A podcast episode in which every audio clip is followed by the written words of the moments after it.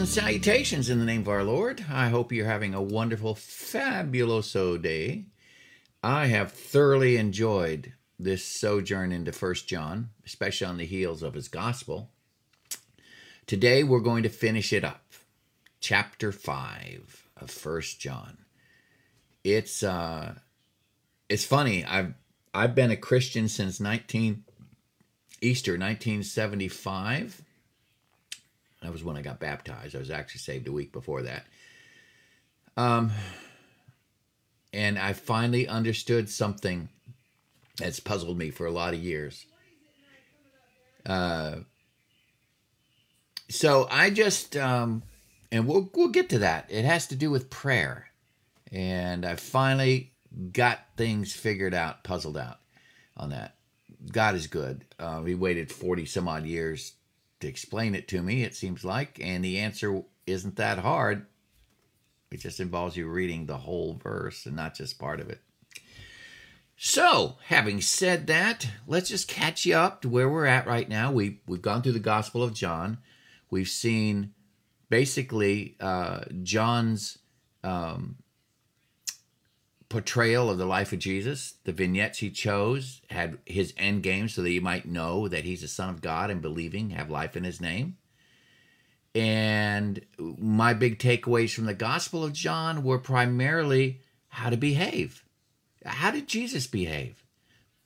If we're going to do like Jesus does, you know, well, that whole what would Jesus do thing, I saw how he reacted and behaved when faced with arrogance and pride and self centeredness. And I also saw how he reacted to people who had a self awareness of their need. I saw him act with compassion and mercy on those that the religious community had kicked to the curb. So I, I took those lessons to heart.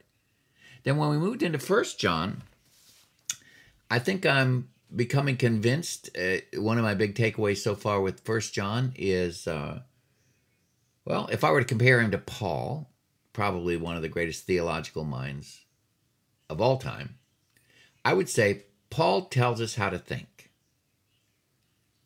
John tells us how to live. That makes sense to me. John is all about love. He was known as the apostle of love. So it's a matter of love God and love your neighbor. Our whole life of obedience will fall into one of those two arenas. In fact, let me just go over here. I've got the Ten Commandments listed here. You shall have no other gods before me. You shall not make for yourself an image in the form of anything in heaven above, or on earth beneath, or in the waters below. You shall not misuse the name of the Lord your God. Remember the Sabbath day, keep it holy. Honor your father and mother. You shall not murder. You shall not commit adultery. You shall not steal. You shall not give false testimony against your neighbor. And you shall not covet your neighbor's house. You shall not cover, covet anything that belongs to your neighbor. These are the Ten Commandments. And I have a, a line drawn between, splitting this into two parts. Above the line are those commandments that deal with God, and below the line are the commandments that deal with people around us, other humanoids such as you and I. Love God, love your neighbor. That's what Jesus said when asked and pushed on what was the greatest commandment. He says, That's easy. Love God with all your heart, soul, and mind and the second is like unto the first. Love the Lord, love your neighbor as yourself. Upon these two hang all the laws. And that's true. We see that here. But also, the one thing I want to, that, that, you know, I just I think I need some more coffee. The one thing that I am being impressed with by John is his focus on practical Christian life. If you're a Christian, you're going to love God and you're going to love your neighbor. And both of these have at the very root relationship. You can't love somebody because love is an action. Love just isn't that ooey gooey uh, feeling you have in your heart and that weak thing in the, the way your stomach just kind of flip flops when somebody you you're crushing on walks by. If you are loving someone, you are serving them. You are putting their needs ahead of your own. That's the very definition of love. When you love somebody, you put their needs ahead of your own. When Paul talks about love in 1 Corinthians 13, that's what he's talking about. You put the other person's needs in front of your own. I've been married to my wife for over 45 years. I love her. And every day I do things I know that will bring her joy or contentment, that serve to meet a need. I put her needs in front of my own. I deem her life really more important than my own. Loving God is no different. You can't love God unless you have a relationship with Him. And you can't have a relationship with Him unless you are born again. That's John's thing. Love God, love your neighbor. And if you really have a relationship with God, you won't have any other God before Him. If I really have a relationship with my wife, I'm not going to have any other woman before her. If you really have a relationship with God, you won't take His name in vain. You remember a Sabbath. Because these are all things that God loves. These are things that please Him. And when you love somebody, you want to do what pleases them. That's the whole concept of love in a, in a nutshell. Love God, love your neighbor. What does God take pleasure in? I want to do that. All right? So that's kind of where we're at. Now, chapter 5. Let's begin. Everyone who believes that Jesus is the Christ is born of God, and everyone who loves the Father loves his child as well. This is how we know that we love the children of God by loving and carrying out his commands. In other words, we can say we love God. We can say we love his children. But how do you show that? How do you show proof of that? By actually loving them. Love is an action, it's a verb, it's not a noun. All right? In fact, this love for God this is love for God in verse 3 to keep, to keep his commands. And his commands are not burdensome. Hint love God, love your neighbor. For everyone born of God overcomes the world. This is the victory that's overcome the world, even our faith. Who is it that overcomes the world? Only the one who believes that Jesus is the Son of God. When he's talking about the world, he's talking about the world system, and hello, Henry. I see you there. God bless you. Uh, he's talking about the world system. Who overcomes the world? Only the one who believes that Jesus is the Son of God. Why? Because the world doesn't believe that. That is not the source of their energy, of their life. Who is it that overcomes the world? Only the one who believes that Jesus is the Son of God.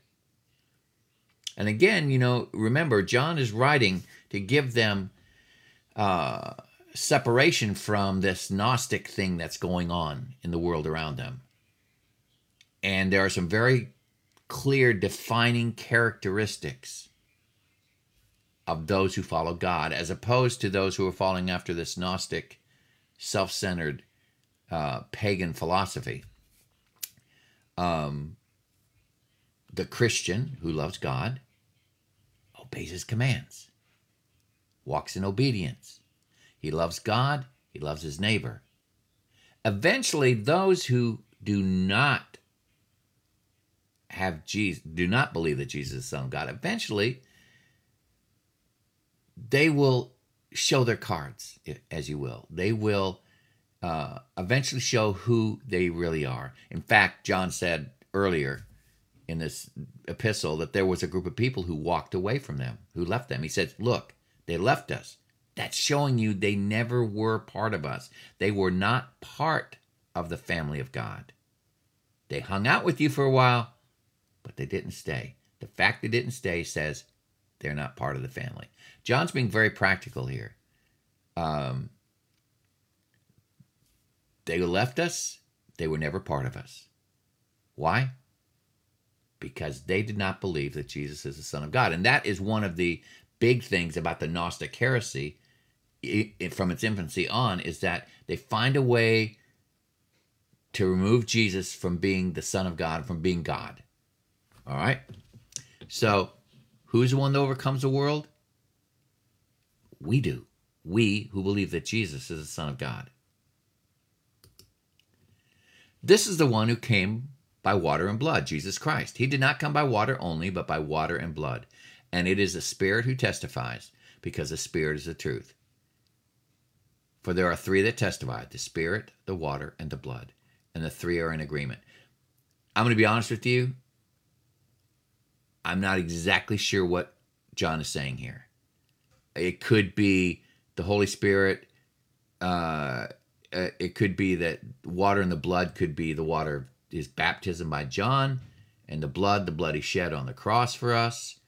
Um, water and blood could be a description of the birth, physical birth process. He was physically born, but then he was also born in the spirit. So, but I, I don't know.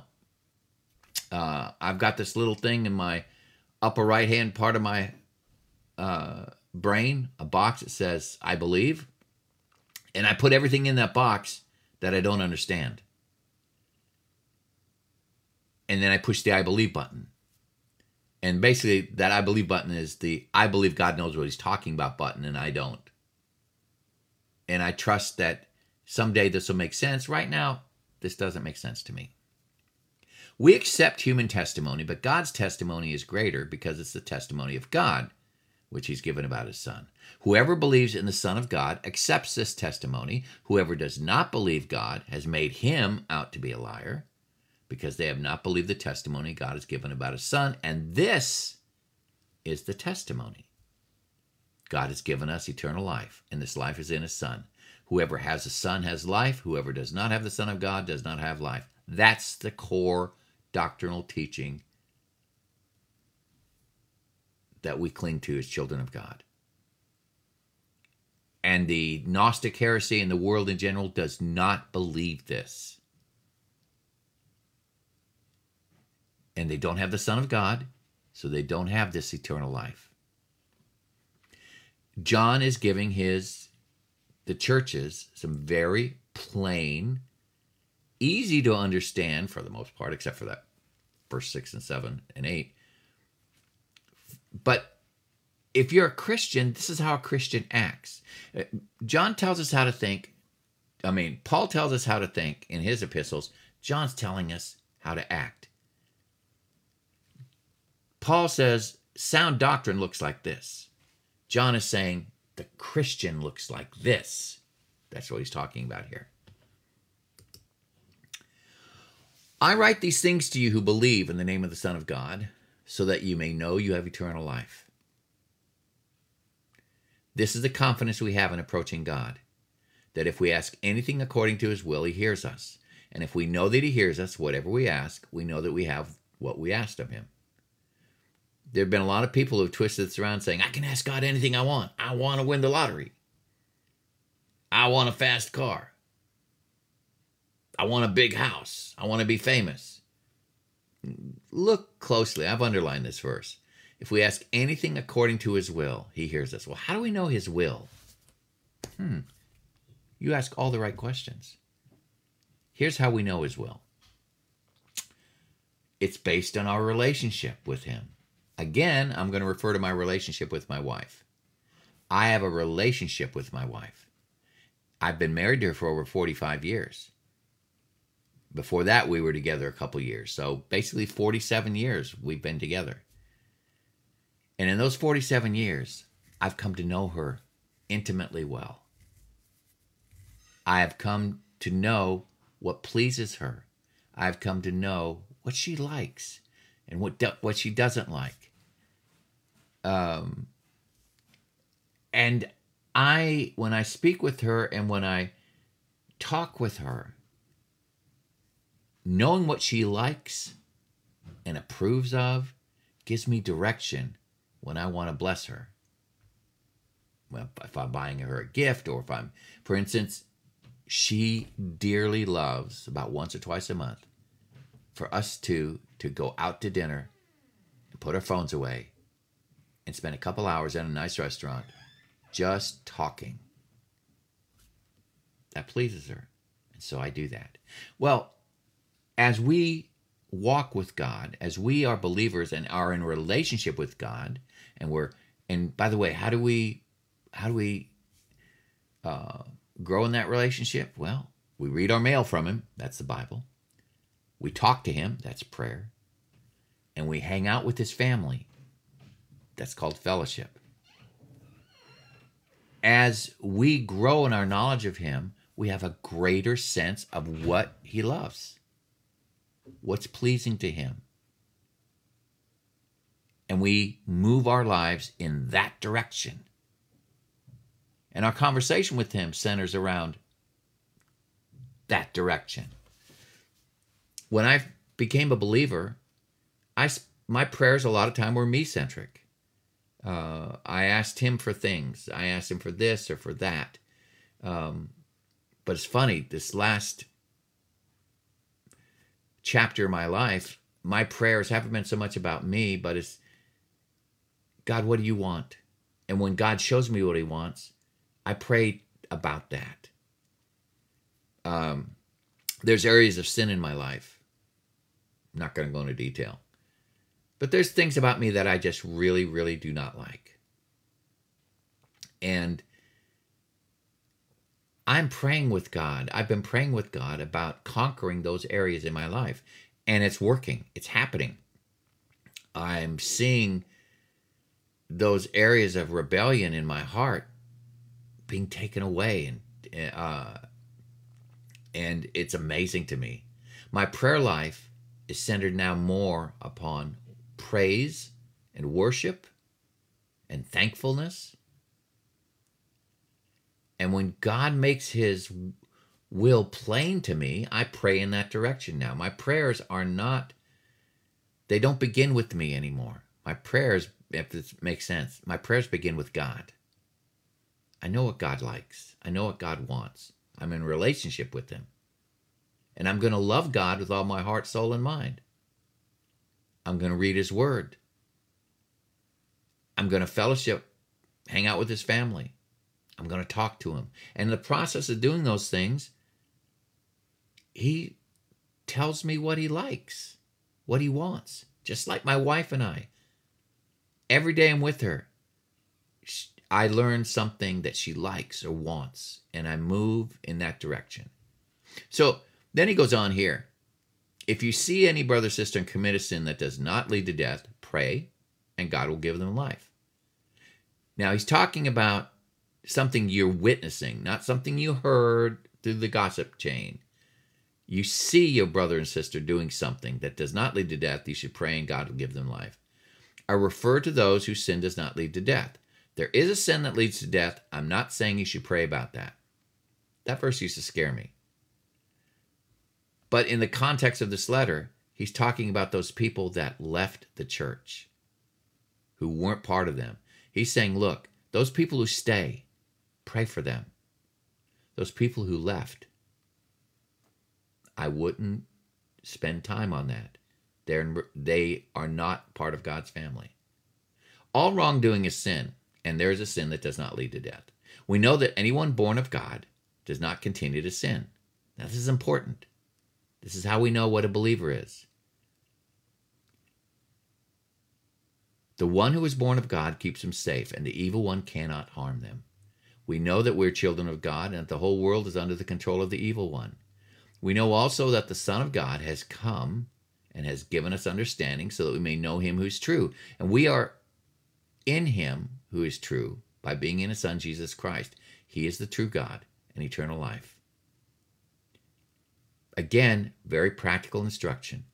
Anyone who's born of God does not continue in sin. Now, we sin because we're sinners. We're in bodies that betray us. Um, but a true believer does not continue in sin. Does that make sense? And dear children, keep yourself from idols. Now, I uh, always used to think that was an odd little statement to make. But remember, John, a Jewish man, in the beginning, this was a Jewish thing, a Jewish movement, a Jewish religious movement. But by this time in history, in John's life, the church was more primarily Gentile.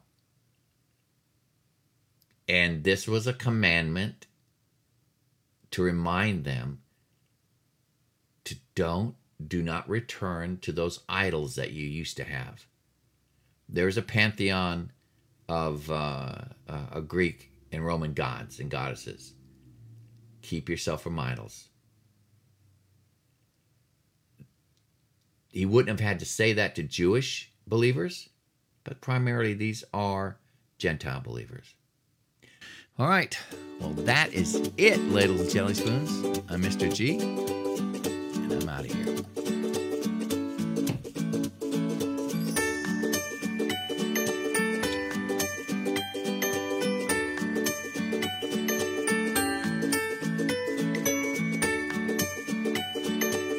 Thanks for showing up, Henry.